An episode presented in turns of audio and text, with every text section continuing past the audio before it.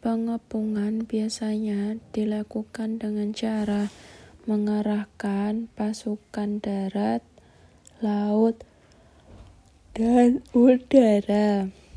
Di samping itu, berbagai senjata strategis dan modern biasanya juga digunakan dalam pengepungan. Dalam ilmu ekonomi, Konsep waralaba dengan strategi mengepung juga dilakukan dengan cara menempati berbagai posisi strategis di berbagai penjuru kota.